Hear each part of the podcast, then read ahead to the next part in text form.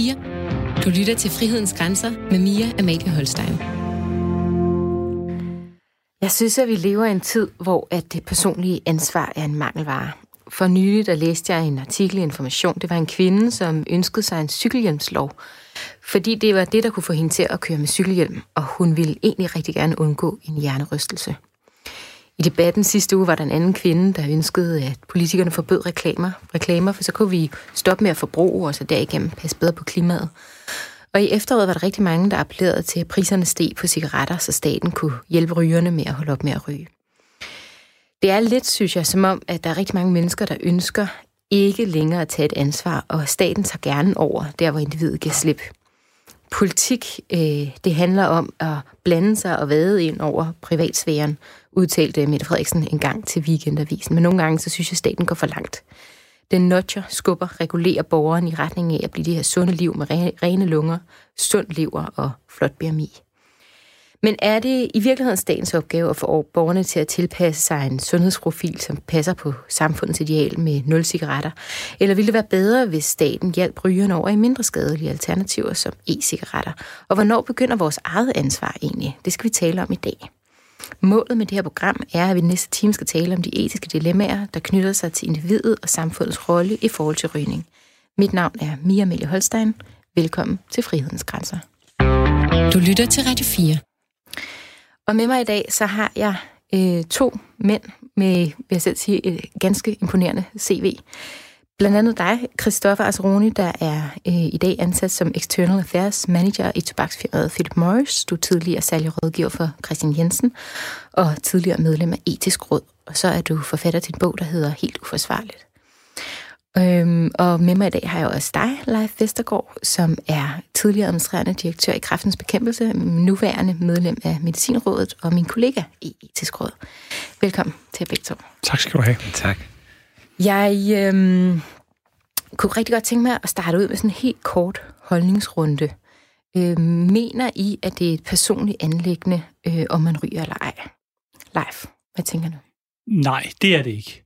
Og det skyldes øh, tre forhold. Øh, og jeg kan vel i virkeligheden øh, illustrere det med, hvis vi nu talte om, om det er et personligt anlæggende, om man spiser rosiner eller ej. Det er klart et personligt anlæggende. Det er der ingen, der skal blande sig i eller redegøre for. Men når vi taler om tobaksrygning, så er der tre forhold, der gør sig gældende. Det ene, det er, at når du ryger, så skader du også andre. Det andet forhold, der gør sig gældende, det er, at øh, langt, langt de fleste ryger er afhængige af tobakken. Det er, et, det er et stof, man bliver afhængig af. Det vil sige, at det vi normalt taler om, forbrugerens frie valg, ikke er længere til stede. Så der er tale om et helt særligt produkt, der gør sig gældende her. Og så er der øh, for det tredje, det er det, vi normalt taler om, om for, forbrugeren har sin suverænitet, altså har ved noget om, hvor farligt er det her produkt. Og det er der rigtig, rigtig mange undersøgelser, der viser, at det er forbrugeren i virkeligheden ikke særlig klar over og særlig godt rustet til at tage et suverænt forbrugervalg. Så af de tre årsager, så er, er det ikke forbrugerens eget valg alene. Samfundet er nødt nød til at tage del i ansvaret og tage del i omsorgen for borgerne. Og samme spørgsmål til dig, Christoffer. Mener du, at det øh, alene er et personligt anlæggende, om man ryger? Det er ikke et personligt anlæggende, når man ryger lige op i hovedet på andre mennesker. Fordi frihed er altid den frihed, som går til grænsen for, hvad der skader andre mennesker. Så hvis man med sin tobaksrygning skader andre mennesker, så er det helt klart ikke et øh, personligt anlæggende. Så er spørgsmålet så, hvad hvis man kun skader sig selv ved det? Og der er det helt bestemt et øh, personligt ansvar. Men derfor kan man jo godt som borger have en øh, mening om, at ens øh, omgivelser måske burde øh, nyde tobak på en anden måde. Altså, eller lade være med at skade sig selv lige så meget. Det kan man jo godt have en holdning til. Nu nævnte Leif rosiner. Altså, hvor rosiner ifølge Leif er et personligt anlæggende. Ja, altså rosiner er der også meget sukker i, og man kan også øh, jo, men overvægt og, og så videre. Så, så jeg ved ikke, om rosiner er det helt øh, fantastiske eksempel i, øh, i, i den her sammenhæng. Jeg kan jo også mene, at man skal konsumere mindre sukker, og øh, at man skal prøve at undgå at blive øh, overvægtig. Det kan jeg jo godt mene som en øh, holdning, uden at, øh, at der er noget galt i det. Jamen, det er jeg helt enig i, at det kan du godt mene, og alle skal have lov til at mene, hvad man synes er rigtigt og forkert. Men det, der er forskellen mellem alt det, du taler om her, og så tobak, det er, at der er 13.600 mennesker hver eneste år, der bliver stået ihjel af tobak. Og det er det, der gør, at det er suverænt langt mere farligt, end noget, vi overhovedet kan sammenligne, sammenligne noget med. Og det gør, at den etiske udfordring for os bliver større, end hvis vi bare talte om rosiner. Alt det her, det, øh, det var lige den korte holdningsrunde her. Alt det her, det er jeg sikker på, vi får, vi får øh, øh, kommer meget tilbage til lige om lidt. Men det kunne være, at jeg også lige skulle starte med at præsentere mit øh, syn på det, sådan så lytterne ved, øh, hvor vi er positioneret henne alle sammen.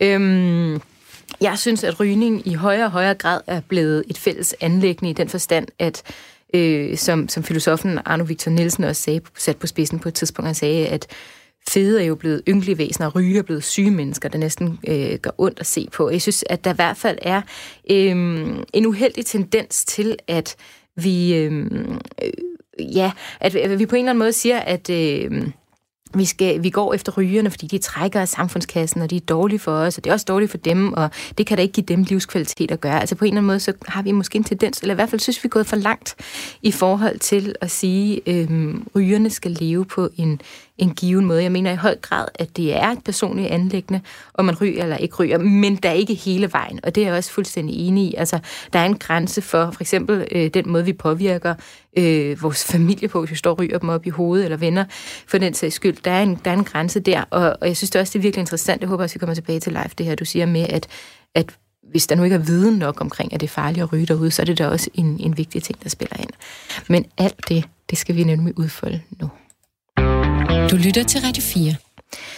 For nogle år siden, øh, der passede Københavns Kommune borgere op i Københavns Nordvestkvarter gennem øh, telefonopkald, gennem ved at stemme dørklokker i forhold til den lokale netto, for at væve dem til deres rygestopkurser. Og et af argumenterne for omkring øh, det her med, at øh, det offentlige må blande sig så meget i borgernes rygevaner, det er, at øh, vi mennesker ikke i tilstrækkelig grad har en fri vilje. Altså, vi er disciplineret af vores omgivelser, og det er svært for os at styre, om vi lige tager den der ekstra cigaret, altså det afhængighedsskabende, der ligger i det. Øh, og derfor mener, mener nogen, at staten i vidt omfang skal hjælpe os med at træffe bedre valg. Og jeg kunne godt tænke mig at starte debatten der, fordi jeg synes, det er meget afgørende, hvor man står i forhold til den fri, fri vilje, i forhold til, hvordan man konkluderer på det her område. Leif, øh, lad mig starte med dig. Hvor placerer du dig i den debat? Altså, hvor, i hvilken grad har en ryger et, et øh, frit valg øh, til at kunne lade være med at ryge, og hvad er det, der legitimerer, at staten blander sig her? Jamen, det der, et af tingene, der gør, at staten kan og bør blande sig her, det er, at netop rygerne ikke har det frie valg.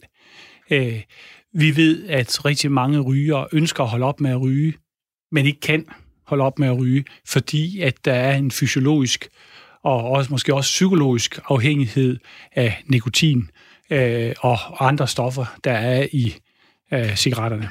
Så derfor er det simpelthen nødvendigt, at staten øh, går ind og prøver at hjælpe dem, der ønsker at holde op med at ryge, men måske også gøre noget for at forhindre, at andre bliver afhængige og altså mister deres frie forbrugersuverænitet, som, som, øh, som jeg egentlig taler var, varmt for her. Og hvor meget ved man her? Altså det, når man siger, fordi jeg, jeg undrer mig tit, øh, når jeg kigger på de der, at der er rigtig mange, der gerne vil stoppe med at ryge, men der er ikke så mange, der gør det. Altså vil de det rigtige, eller er det det der, man kalder sådan tidsforskudte præferencer i den forstand, at de kan sige, at de vil det, men de vil det måske ikke ægte, hvis det kommer til stykket. Altså jeg kan også sige, at jeg godt kunne tænke mig at få læst flere bøger eller et eller andet, men jeg får ikke prioriteret det, når jeg så sidder træt om aftenen. Altså, vi ved, at rigtig mange faktisk, rent faktisk meget gerne vil forsøge, eller vil gerne stoppe med at ryge. Vi ved også, at der er rigtig mange, der rent faktisk stopper med at ryge, men at de starter med at ryge igen. Og det skyldes jo blandt andet, at tobaksindustrien ved lige, hvordan man skal trække folk, sådan at de lige tager en enkelt cigaret, og så er de som regel gjort afhængige igen, øh, hvis det er sådan, de har vel øh, skilt sig af med den øh, afhængighed, der var i første omgang. Jeg ryger ikke selv, så, øh, så du må lige hjælpe mig her. Altså, jeg tænker, ah, man, må kunne, altså, man har jo også et frit valg. Man må da kunne dreje sig væk fra de cigaretter, hvis det er noget, man oprigtigt inderligt ønsker. Ja, det kan man godt sige. Men sådan kan du også sige om, om afhængighed af andre stoffer, altså heroin eller andre ting. Og det er ikke noget tilfælde, jeg nævner heroin, fordi i mange undersøgelser, så kan man faktisk påvise, at afhængighedstrangen er lige så stor som ved heroin. Og der er også nogle heroinbrugere eller misbrugere, som, som kan stoppe, og der er nogen, der slet ikke kan stoppe igen. Og, og det, det, det, man skal være, gøre så klart, det er, hvordan er det, at, øh, at øh, nikotinen går ind og påvirker nogle receptorer i hjernen. Det er meget forskelligt, og jo yngre du er, når du starter, jo mere modtagelige bliver de receptorer, og derfor jo mere er sandsynligheden for, at du bliver stærkt afhængig. Den er større, jo yngre du er, når du starter. Så det vil sige, med, med, ud fra din viden, der siger du, at det frie valg ligger på et meget lille sted? Det, det, det frie valg ligger på et meget lille sted for en del af rygerne. Lad, lad mig understrege, at der er rygere, som godt kan sådan svitse til og fra, øh, og, og de har i en eller anden forstand det frie øh, forbrugsvalg, og det er noget helt andet, vi taler om her. Men da der er rigtig mange, der er stærkt afhængige, så fylder det, at, at, at forbrugersuveræniteten er sat til side. Christoffer, hvordan ser du på det her? Altså rygning er afhængighedsskabende. Altså ham kan, for jeg kørte det for hårdt op, når jeg hele tiden starter ud med at snakke om det individuelle ansvar og sådan noget. Altså, hvordan, hvordan ser du på det her spørgsmål? Altså, alle har et valg, men hvor frit det er, kan man jo altid diskutere. Vi mennesker, vi er jo ikke øh, blanke, rene tavler. Vi er alle sammen øh, afhængige af et eller andet. Vi er afhængige af anerkendelse og kærlighed, og nogle er afhængige af sukker, og andre er afhængige af nikotin. Og nikotin er et stærkt afhængighedsskabende stof. Det anerkender jeg fuldstændig. Øh, det er et stof, som øh, stimulerer og kvikker op for nogen og afstresser for, øh, for andre, og det er stærkt afhængighedsskabende. Og det er også et stof, som bestemt er noget, som børn og unge bør holde sig fra. Det kan være skadeligt for dem. Men skadevirkningerne ved nikotin er ikke det, der gør, at folk dør af rygning. Det bliver altså lige nødt til at slå fast. Altså nikotin skaber afhængighed, men det, som rygere dør af, det er forbrændingsprocessen, når man brænder tobak. Det er jo ikke sådan, at man dør af at øh, sutte på en, øh, eller tykke på en nikotinpose. Det man efter et stykke tid kan gå hen og få øh, kræft af, det er jo øh, at, at ryge, at afbrænde tobak og indånde de partikler. Så derfor så synes jeg, at analytisk set, så bør man skille diskussionen i to. Der er en afhængighedsdiskussion, og så er der en sundhedsdiskussion. Og øh, jeg anerkender fuldt ud, at rygning, det er sundhedsskadeligt. Men brug af nikotin har begrænset sundhedsskader, i hvert fald for voksne mennesker, i forhold til, til rygning. Og, og derfor så skal man lige overveje, hvordan man griber diskussionen an.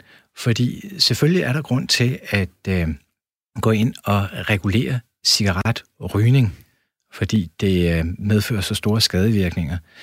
Men man skal også lige passe på, at man så ikke øh, lukker døren for, at folk, der har været vant til at ryge cigaretter, vælger andre produkter.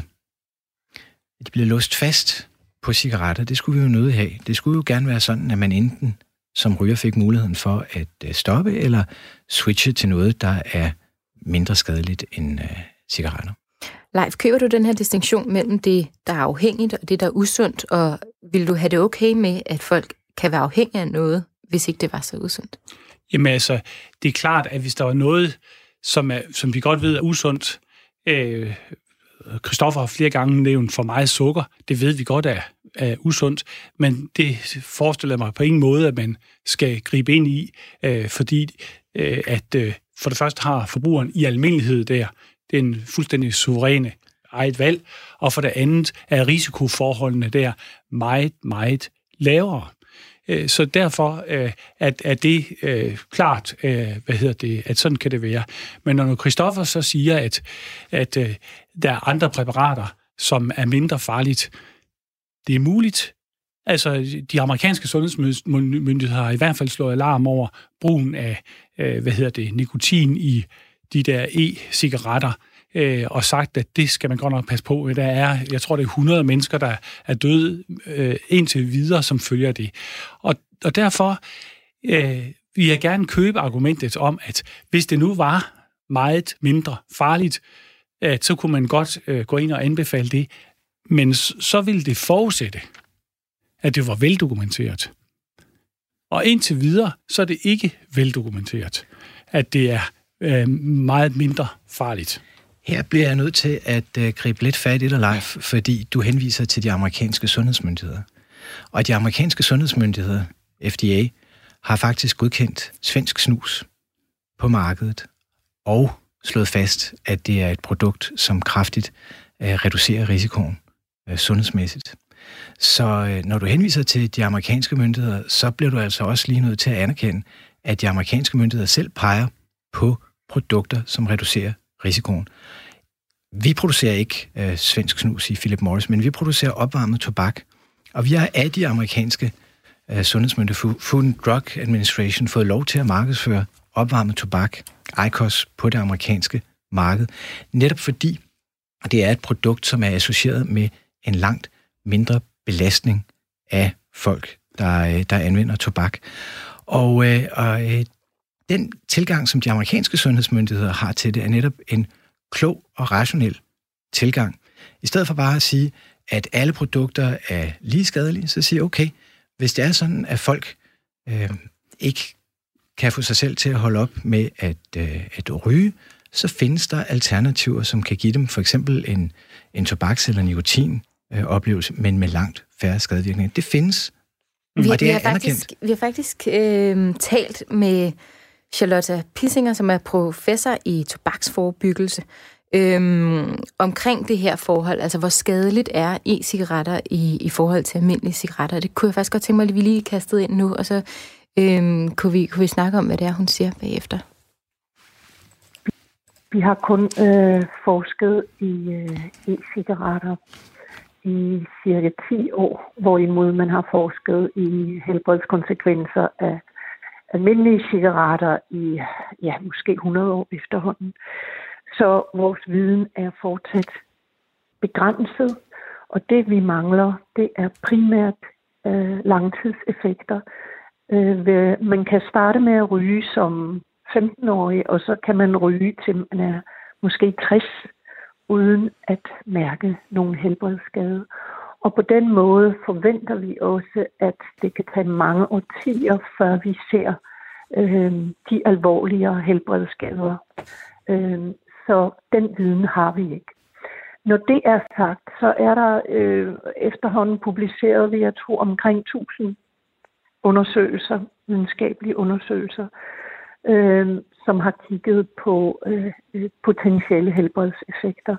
Hvad kan vi så sige ja. om forholdet mellem at ryge en e-cigaret og ryge en normal cigaret, når det kommer til sundhedsaspektet for den enkelte ryger? Ja, der vil jeg sige, at for sådan lidt øh, overført betydeligt, altså det er sådan et billede på det, ikke? så ved vi, at med ret stor sikkerhed, at øh, almindelige cigaretter, det er som at hoppe ud fra 20. sal. Det har vi bevist øh, med tusinder af studier. Øh, med e-cigaretter, jamen så kan det være, at man hopper fra 18. sal, det kan være, at man hopper fra 5. sal, vi ved det ikke. Øh, men ingen af, det, af, af situationerne er særlig godt for helbredet. Har man som øh, e-cigaretryger den samme sundhedsskadelige effekt på sin omgivelser igennem ja. øh, passiv rygning? Det ved man faktisk ikke på nuværende tidspunkt. Der er ikke lavet særlig mange undersøgelser om det. De undersøgelser, der er lavet, som ikke har øh, et interessekonflikt, det vil sige, de er ikke lavet nogen, der har forbindelser til betalt til sponsoreret, sponsoreret af tobaks- eller e-cigaretindustrien, øh, eller andre, der kan have en interesse i salg af e-cigaretter øh, det viser, at øh, der for, formentlig vil være skadelige effekter. Man har i hvert fald fundet, at øh, nikotinniveauet i en, der står ved siden af en, der damper, og inhalerer i cigaretdampe er lige så højt, som øh, hvis man stod ved siden af en ryger. Øh, så man inhalerer de her dampe, og øh, der vil formentlig også være skade, fordi de som sagt rummer mange øh, ultrafine partikler for eksempel, men det er rigtig dårligt undersøgt. Det, som du har givet udtryk for i det her interview, tænker du, at der er andre forskere, som man også vil betegne som respekterede forskere, som vil udlægge det på en, på en væsentlig anderledes måde? Øh, det er jeg helt sikker på, der er øh, i England.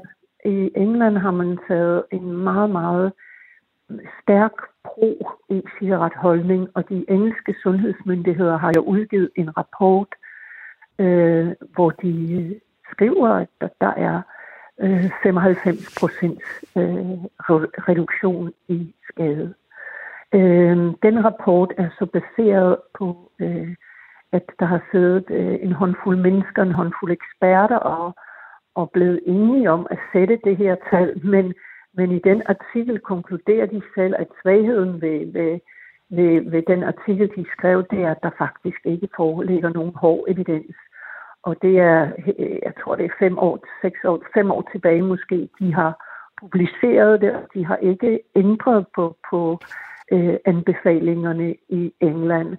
De holder meget, meget stærkt øh, øh ved, ved det.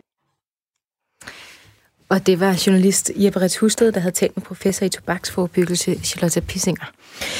Øhm, jeg kunne rigtig godt tænke mig, at vi nåede hen og diskuterede det her med, hvad er individets ansvar og passiv rygning og ansvar i forhold til familien. Men jeg kan mærke, at vi bliver nødt til at tage en diskussion af at får styr på det her med, er e-cigaretter øh, mindre skadelige end øh, cigaretter? Det jeg hører Charlotte sige, det er, at e-cigaretter er mindre skadelige end almindelige cigaretter. Man ved for meget. Hun siger, at øh, almindelige cigaretter er som at hoppe ud fra 20. sal, øh, det andet er at hoppe ud fra mellem 5. og 18. sal. Jeg synes, det er et lidt vildt billede måske i den forstand, at øh, det er jo ikke noget, man dør af lige med det samme. Der, der er jo noget tid i forhold til øh, effekterne af det her. Men altså også, at vi ikke ved noget om langtidseffekterne af e-cigaretter, siger hun. Og så siger hun, at Danmark og England forholder sig forskelligt til forskningen. Christoffer, hvad tænker du om det? Ja, altså det man er nødt til at gøre først, det er, at man er nødt til at sondre mellem forskellige typer produkter. Der er de produkter, hvor man brænder tobakken. Det er sådan noget som cigaretter, cigarer, pibe og lignende. Og selve forbrændingsprocessen er regulær skadelig. Det er den. Og så er der andre typer produkter. Nogle af dem er sådan traditionelle produkter, som for eksempel snus. Andre er nyere produkter, som for eksempel e-cigaretter, der fungerer ved en nikotinvæske, man varmer op.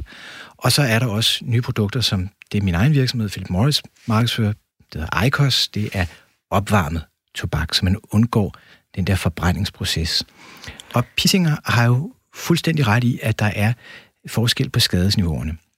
Og hun har også ret i at pege på, at de engelske sundhedsmyndigheder siger, at belastningen er 95 procent mindre.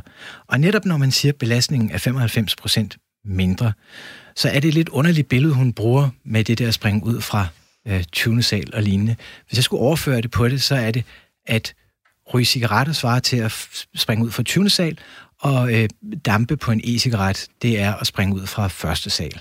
Men, der, men der vi kender sige, jo det, ikke langtidseffekterne, nej, siger hun også. Ikke? Altså, nej, der er men der er nogle ting, man kender langtidseffekterne af. Altså sådan noget som svensk snus, for eksempel.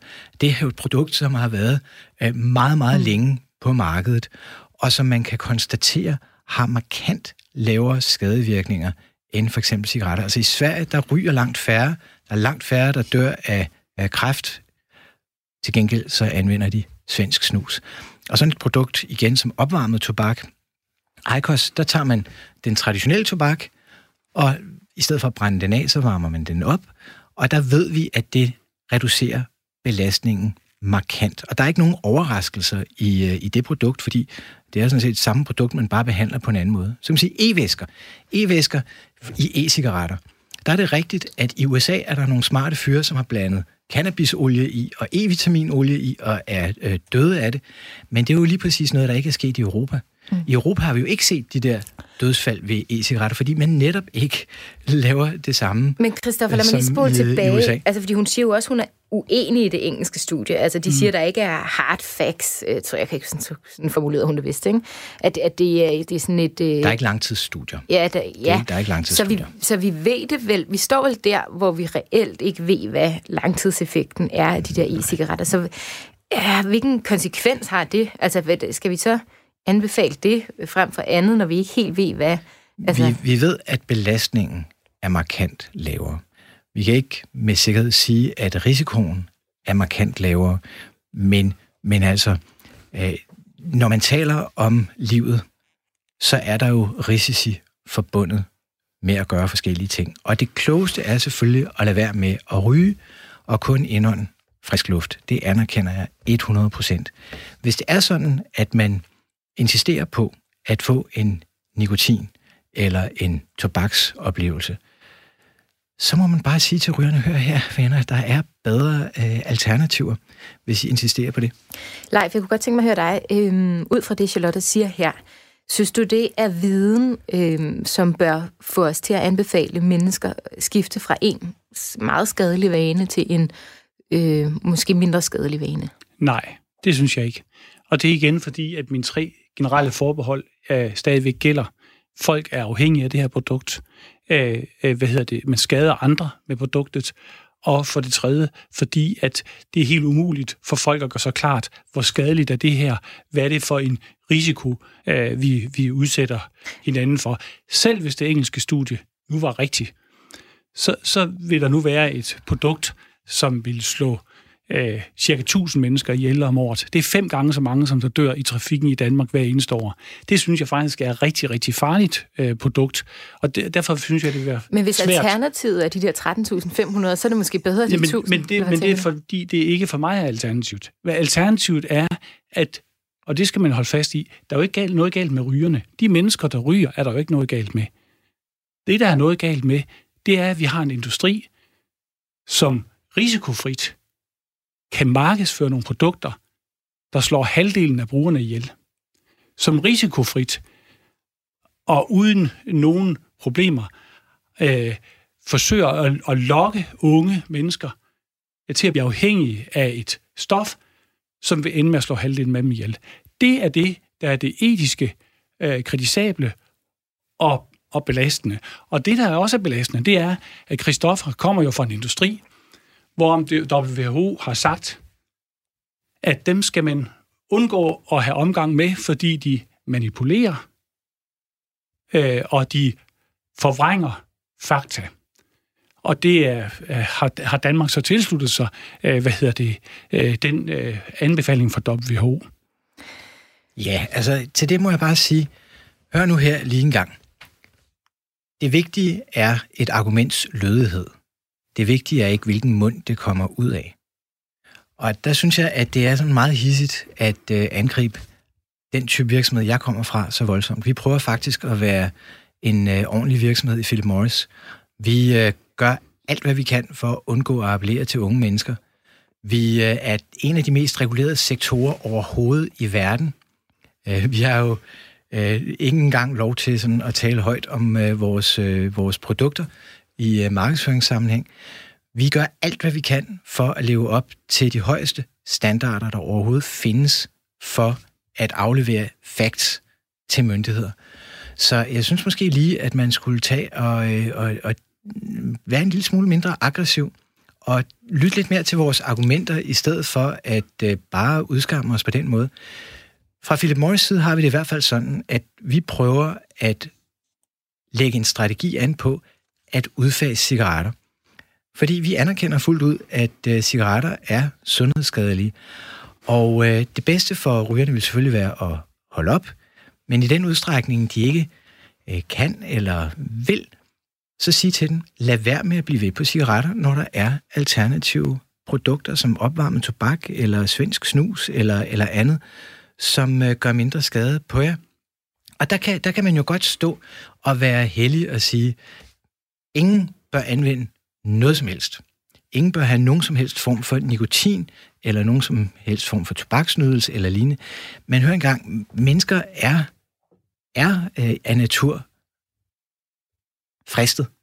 Mennesker er af natur øh, nysgerrige og øh, kan blive afhængige af en, en, øh, et produkt som nikotin, eller de kan blive anerkendt, afhængige af anerkendelse, eller kærlighed, eller, eller andet.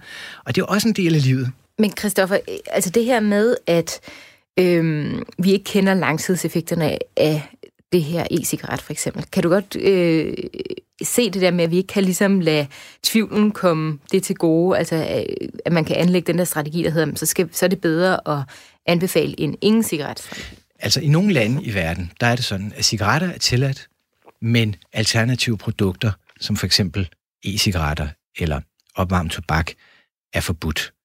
Og det er da i hvert fald ulogisk. Altså, Jamen, man, jo- tillader, man tillader de rigtig farlige produkter og forbyder de mindre farlige produkter. Det er jo ikke en uh, måde at gå frem Jo, på. det, er- det er jo vel i virkeligheden konsekvent, fordi du vil jo må må medgive mig, at hvis det var sådan, at tobak var blevet opfundet i dag, så vil det blive forbudt.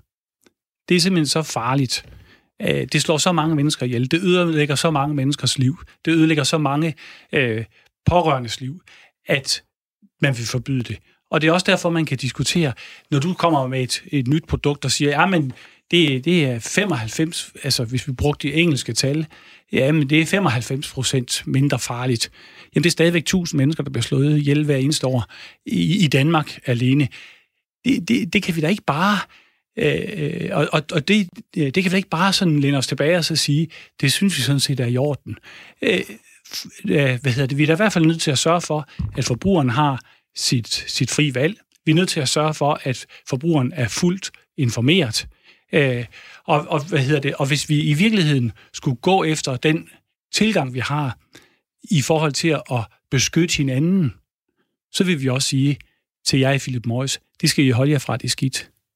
Det er sådan, at øh, forbrugerne er faktisk ret godt informeret om skadevirkningerne ved cigaretrygning. Det fremgår på pakkerne meget, meget tydeligt. Øh, når man spørger folk gennem undersøgelser, om de er bevidste om, at øh, rygning er skadeligt, så svarer de, at det ved de godt. Så kan man altid diskutere, hvor afhængige øh, de er. Øh, vi anerkender, at folk bliver afhængige af nikotin, og øh, lige nu er vi godt og vel øh, en øh, 800.000 rygere i, øh, i Danmark. Hvad kan man gøre ved det? Ja, man kan jo øh, spille på, at nogle af dem gerne vil holde op. Det er der godt og vel 60 procent, der, der gerne vil, og godt for det. Men så er der jo sådan omkring 40 procent, der ikke vil. Og der er de helliges svar jo ret beset. Så lad dem dø af deres cigaretter. Og det synes jeg er et øh, dobbeltmoralsk svar fra nogen, som ellers siger, at de vil fremme folksundheden. Der synes jeg, at øh, vi som virksomhed kommer med et godt og praktisk alternativ og siger til de 300-400.000 mennesker, som insisterer på at blive ved med at ryge, vælg dog et alternativ i stedet for. Det er bedre for jer. Det Jeg kunne, bedre godt tænke mig at høre dig, jeg kunne godt tænke mig at høre dig, Leif, i forhold til det her. Altså både hvis du lige vil berøre det her, fordi det var en af dine tre punkter, at de mangler viden omkring mm. øh, det her. Det kan jeg godt tænke mig at høre det på. Men også, altså det jeg hører jer lidt repræsentere, det er, hvor at du har den der, vi bør stoppe det helt, det er forkert. Altså sådan næsten kantiansk tilgang, hvor Christoffer har en mere utilitaristiske, der siger, at hvis vi kan reducere dødsfaldet mm. voldsomt, hvorfor, hvorfor er det så, at vi ikke gør det? Altså, det der, det der er et større win-win som samfund at få de 13.500 ned til 1.000, end det er, øh, hvis vi ikke får dem væk, og, og vi insisterer på, at alle skal væk. Jamen, øh, punkt et vil jeg gerne sige, at det, det vi mangler, det er i virkeligheden en viden om, hvad er det for et produkt, vi står med, og hvad er langtidseffekterne af det. Og der er et meget, meget stort ansvar for staten for, hvis vi anbefaler nogen, bare gør det her, for det er helt sikkert meget mindre farligt. Det, det, det, det kræver altså, at, at vi ved noget om det, før jeg synes, man kan stå på mål på det. Så med det der med at, at kende til, øh, hvad hedder det, om, om tobak er farligt, det tror jeg er rigtigt, når Christoffer siger, at det ved langt de fleste mennesker, at det er. Men ikke hvor farligt det er. Ikke at halvdelen af rygerne dør af det. Ikke at det at i gennemsnit, så dør man 10 år, før man ellers ville være død, og at man mister 10 gode leveår, inden man dør. Den viden er jeg ret sikker på, at rygerne i almindelighed ikke, ved, ikke har. Og det er også sådan, når man spørger rygerne, jamen, vil du ønske, at dine egne børn starter med at ryge? Så siger de nej. Det, vil Det er jo lige præcis, fordi, er fordi de ved, konsekvent. det er fordi, de lige præcis ved, Fordi at det er det er, når det er, sådan, det er noget af den alder, hvor de faktisk mener, det- hvor de oplever de negative konsekvenser af rygningen. Der, hvor du starter med at ryge og bliver afhængig af, af rygningen, det ved vi, det er, jo yngre du er, når du starter, jo større er risikoen for, at du bliver afhængig. Og derfor er det beskæmmende, at vi har en industri, som for eksempel i forbindelse med festivaler og andet, forsøger at markedsføre deres øh, tobaksprodukter, og på den måde øh, få unge mennesker til at starte med at ryge. Vi ved, jeg tror, det er op imod 25 procent af unge, der starter med at ryge, de starter på en festival. Det, og der er det jo en situation, hvor man i hvert fald kan sige, at det der med forbrugersuveræniteten og den velgennemtænkte overvejelse næppe er fuldt til stede. Og det er det, det, jeg grundlæggende er, er imod. Jeg vil gerne gøre rigtig meget for at hjælpe øh, de mennesker, der ryger, med at stoppe eller finde noget andet, der er mindre skadeligt. Man kan jo sige, at hvis man gerne vil noget, der er mindre skadeligt, så findes der en nikotinsubstitution, som er gennemtestet og gennemafprøvet og under kontrol af myndighederne, nemlig det, medicinalindustrien laver. Altså tyggummierne, Tyggummi eller ja. plastre. Og, og der kan man sige, det er jo så uh, tankevækkende, at, at, at nu har, har tobaksindustrien fået øje på det her øh, område, og så siger, nej, vi har noget, der er meget bedre.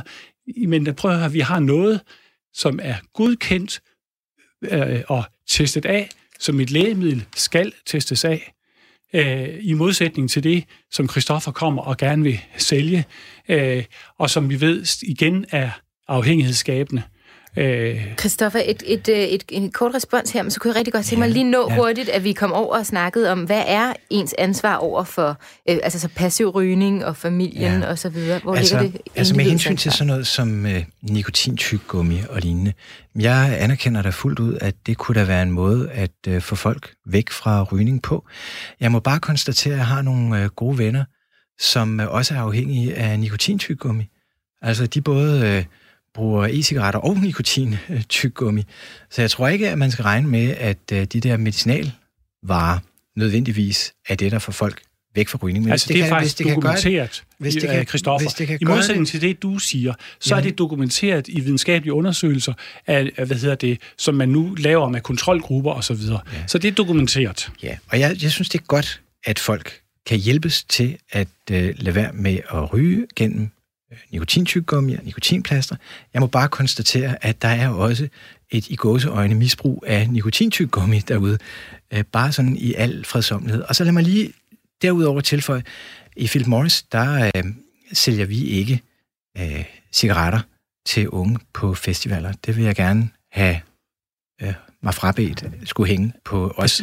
Vi prøver faktisk kan... at være en, øh, en, en øh, ordentlig virksomhed, i, øh, i denne her sammenhæng. Og vi lige... sælger til voksne mennesker, og vi prøver at koncentrere os om at øh, sælge produkter, der er øh, mindre skadelige. Christoffer, lige her til sidst, kunne vi lige berøre det her med individets ansvar? Altså, hvad, ja. hvor ser du, ser du øh, altså, at man har et ansvar i forhold til øh, for eksempel sine med, altså, medmennesker, familien, for at, at stoppe eller prøve at, at rykke sig selv over til, til nogle mere, øh, hvad hedder det, mindre skadelige alternativer? Jamen, man har jo et ansvar for sit eget liv. Det, øh, det har man. Og det ansvar kan man jo bruge på forskellige måder. Man kan jo også bruge det på at søge nydelse, hvis det er det, man gerne vil. Altså for nogle er det jo en, øh, en nydelse at uh, anvende tobak, og en nydelse at øh, anvende nikotin. Og øh, det må i høj grad være deres øh, sag, så længe de ikke skader andre mennesker. Og øh, jeg vil ikke fordømme rygere. Øh, jeg vil til enhver tid opfordre dem til at øh, lade være eller prøve noget andet.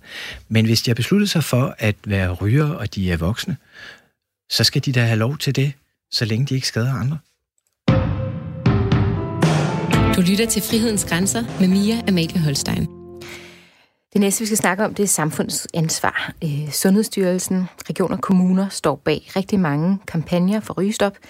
Rigtig mange af de her kampagner, de hedder sådan noget som kvitsøjerne, røgfri arbejdstid, but why? Og det er jo lidt af det, vi har været inde på allerede. Det handler om, at man skal stoppe helt øh, med at ryge. Jeg har faktisk aldrig mødt en kampagne, som hedder noget med skift til et sundere alternativ, kampagnen. Øhm, og for at indlede det, jamen, så vil jeg gerne lige afspille et lille klip for jer. Vi har nemlig talt øh, med Jakob Rosenberg, der er medlem af hovedstadens regionsråd for konservative, overlæge på Herlev Hospitalsafdeling, øh, afdelingen for mavetarm og leversygdomme. Og vi spurgte Jakob om, om han mener, at de danske sundhedsmyndigheder skal støtte ryger i at skifte fra traditionel tobak til for eksempel e-cigaretter. Det vigtigste er selvfølgelig, at alle kvitter al rygning i alle afskydninger. Det er logisk, men man skal også være realistisk Og det kan jo simpelthen det kan jo ikke lade sig gøre, ved at tro. Så der vil altid være nogen, som skal have andre løsninger. Så jeg synes, det vil være passende, hvis man fra myndighedernes side havde en sådan en flerarmet strategi, hvor man kunne flytte nogen fra rygning til ingenting, og nogen fra rygning til e-cigaretter, og måske også til andre produkter, f.eks. det her opvarmet tobak eller andre ting. At de i øjeblikket, eller de har været markedsført med med tykkegummismag og frugtsmag og jeg ved ikke hvad. Og det, altså det, det må vi simpelthen høre op med, fordi det, det appellerer jo netop til, til nye ryger, altså til nogen, der ikke har røget før, sådan så at de kan starte fra ingenting og gå til, gå, gå til e-cigaretter. Og unge mennesker også, som har de her smagspræferencer, det dur selvfølgelig ikke. Det skal være den anden vej. Det skal, e-cigaretter skal bruges til at trappe folk væk fra almindelig rygning og ned til noget, der er mindre farligt. Det skal ikke være fra ingenting til e-cigaretter. Det er en forkert vej at gå. Og øh, der havde vi snakket med øh, overlæge Jakob Rosenberg live. Øhm, det er jo netop det her, vi snakker om. Altså, jeg hører dig sige, at vi ved ikke nok, til vi kan anbefale e-cigaretter endnu. Er det rigtigt forstået? Ja, det synes jeg er rigtigt. Okay. Så, øhm, så, så hele den her... Øh, altså, hvor, hvor, hvor, hvor langt skal der gå? Skal der gå et helt menneskeliv, før vi ved nok for det? Eller hvordan, hvordan skal man... Fordi det var jo, jo før vi kunne få folk skiftet væk fra det meget skadelige, ville jo sådan set være bedre, ikke?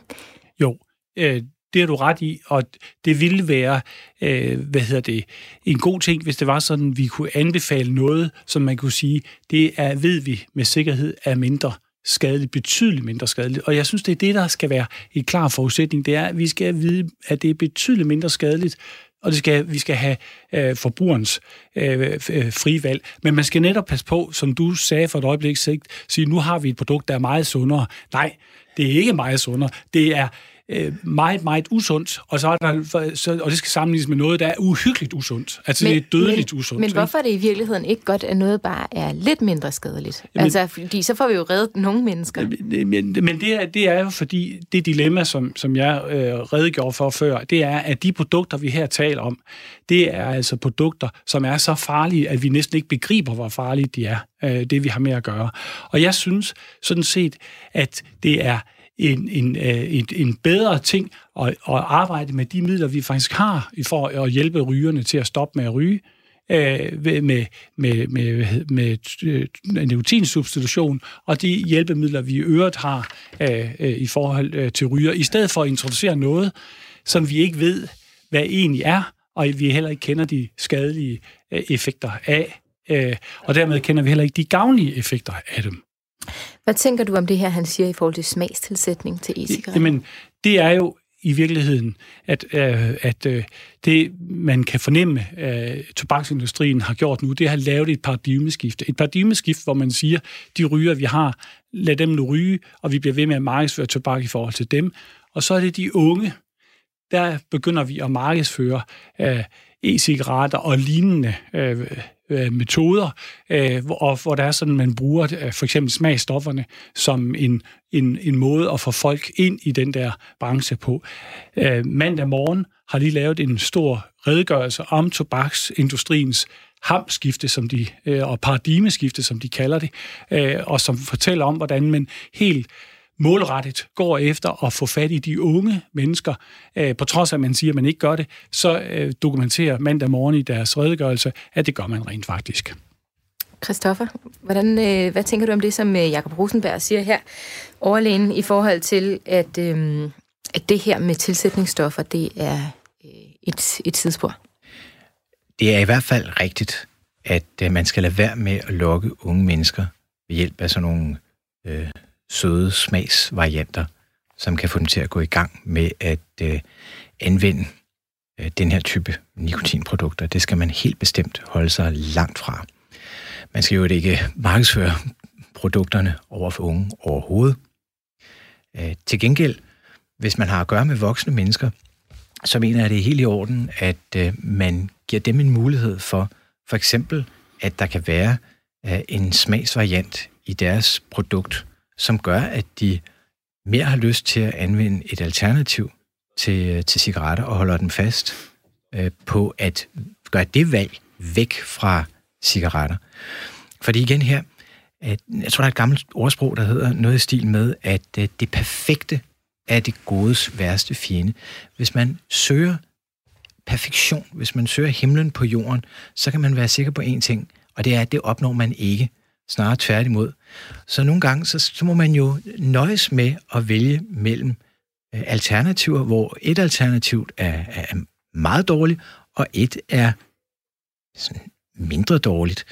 Og igen her, jeg synes, det er interessant, at Leif Vestergaard står og efterlyser velafprøvede øh, produkter, fordi de findes faktisk. Altså sådan noget som svensk snus har jo eksisteret i mange, mange, mange årtier og er velafprøvet og er klart mindre skadeligt end cigaretter.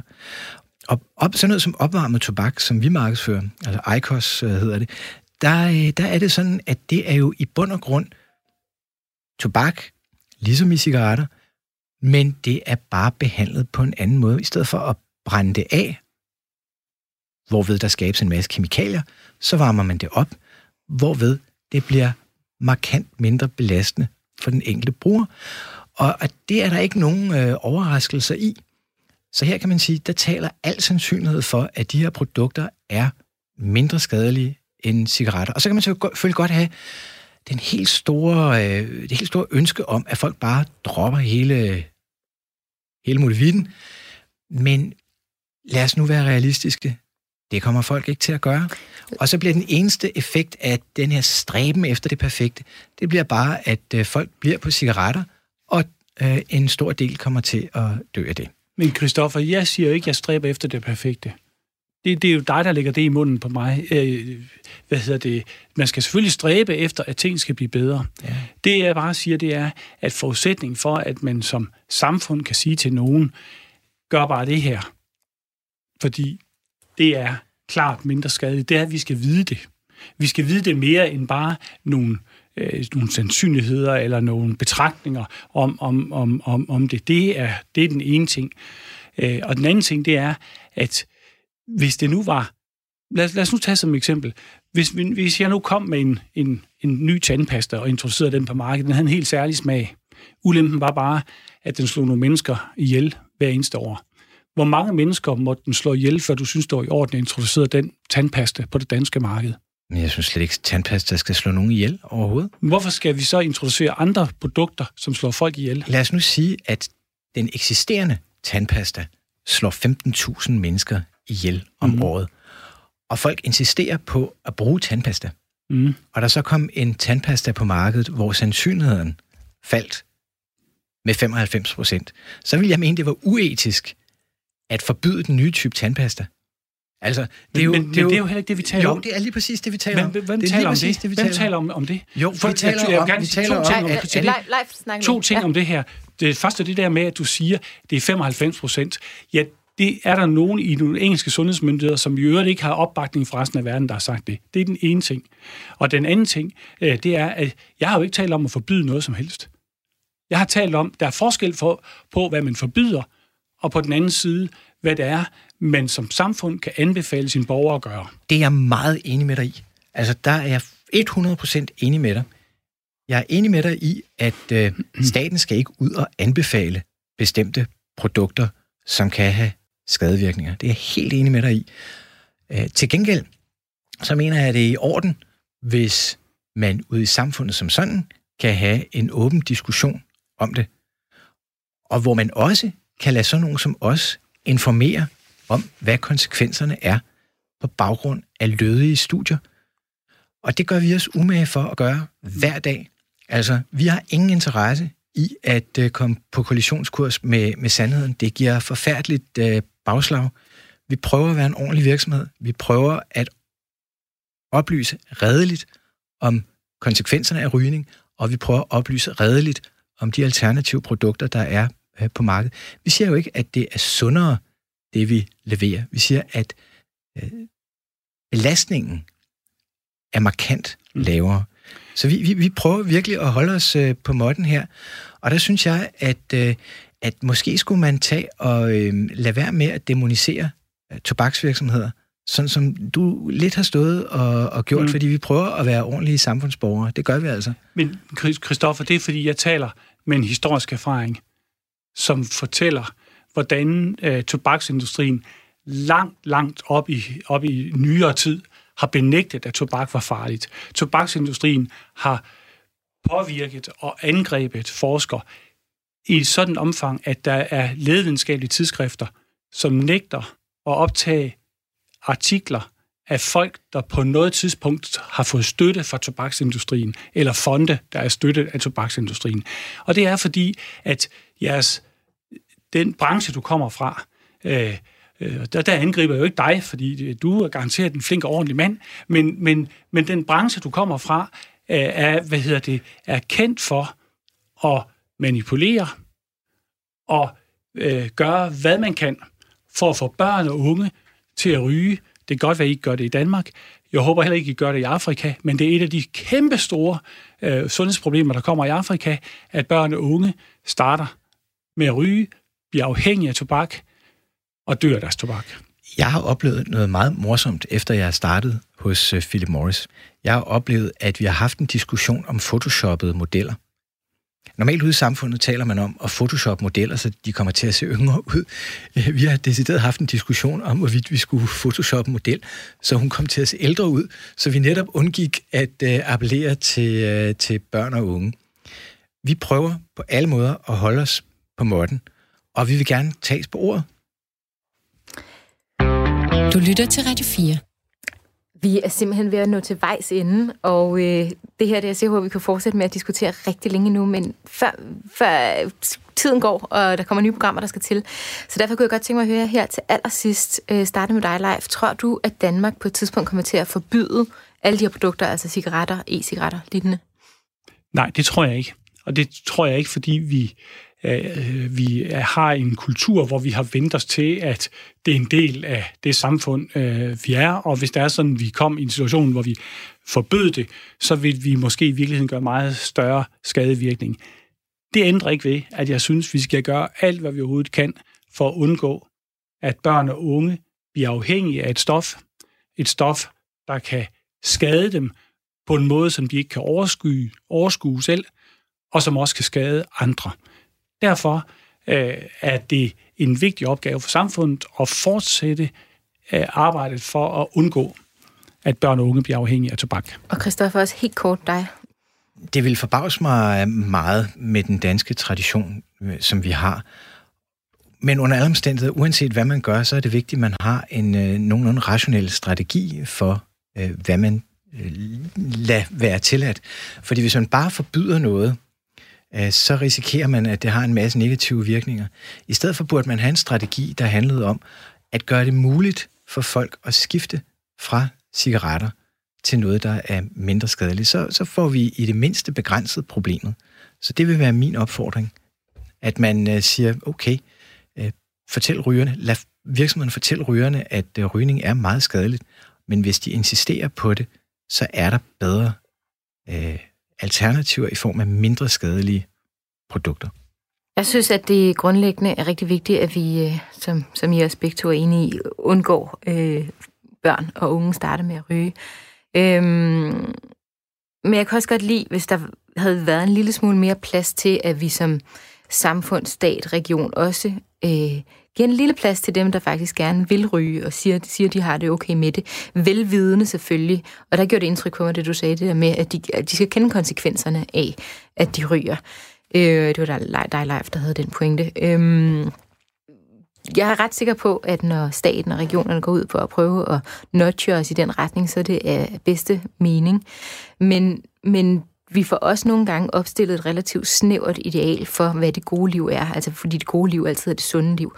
Øhm, men det, jeg synes var interessant, og noget, der blev mærke i den her debat, det var, øh, hvordan det er fra et helt forskelligt udgangspunkt, øh, at man ender for, at jeg hører dig, Leif, sige, at der er simpelthen meget, meget lidt frit valg i forhold til de her cigaretter, og du havde pointerne med, at cigaretterne skader andre, tobak er afhængighedsskabende og viden øh, er ikke altid øh, tilstrækkeligt til stede. Øhm, og så konkluderer det her med, at der skal vi simpelthen have, øh, rimelig massivt staten ind over. Hvor hvis man spørger sådan en frihedselsker som mig, så er det jo i højere grad, at øh, staten er ikke ekspert på, hvordan jeg får et lykkeligt liv. Øhm, men det der vil sige, Christoffer Asroni, øh, som er External Affairs Manager i tobaksfirmaet Philip Morris, og Leif Vestergaard, som er medlem af Etisk Råd, tidligere administrerende direktør for Kræftens Bekæmpelse. Tusind tak, fordi I kom og delte jeres tanker med os i dag, og til alle jer, der lyttede med. Jeg vil meget gerne høre, hvis der er noget, I mener, vi har overset i debatten, eller hvis der er idéer til emner, vi kunne tage op i fremtidige programmer. Skriv gerne til os på frihedsnabelagradio4.dk. Det her, det var Frihedens Grænser, der slut for denne gang. Til stod Jeppe Ritz Husted for. Jeg hedder Mia Mal Holstein. På genhør næste uge.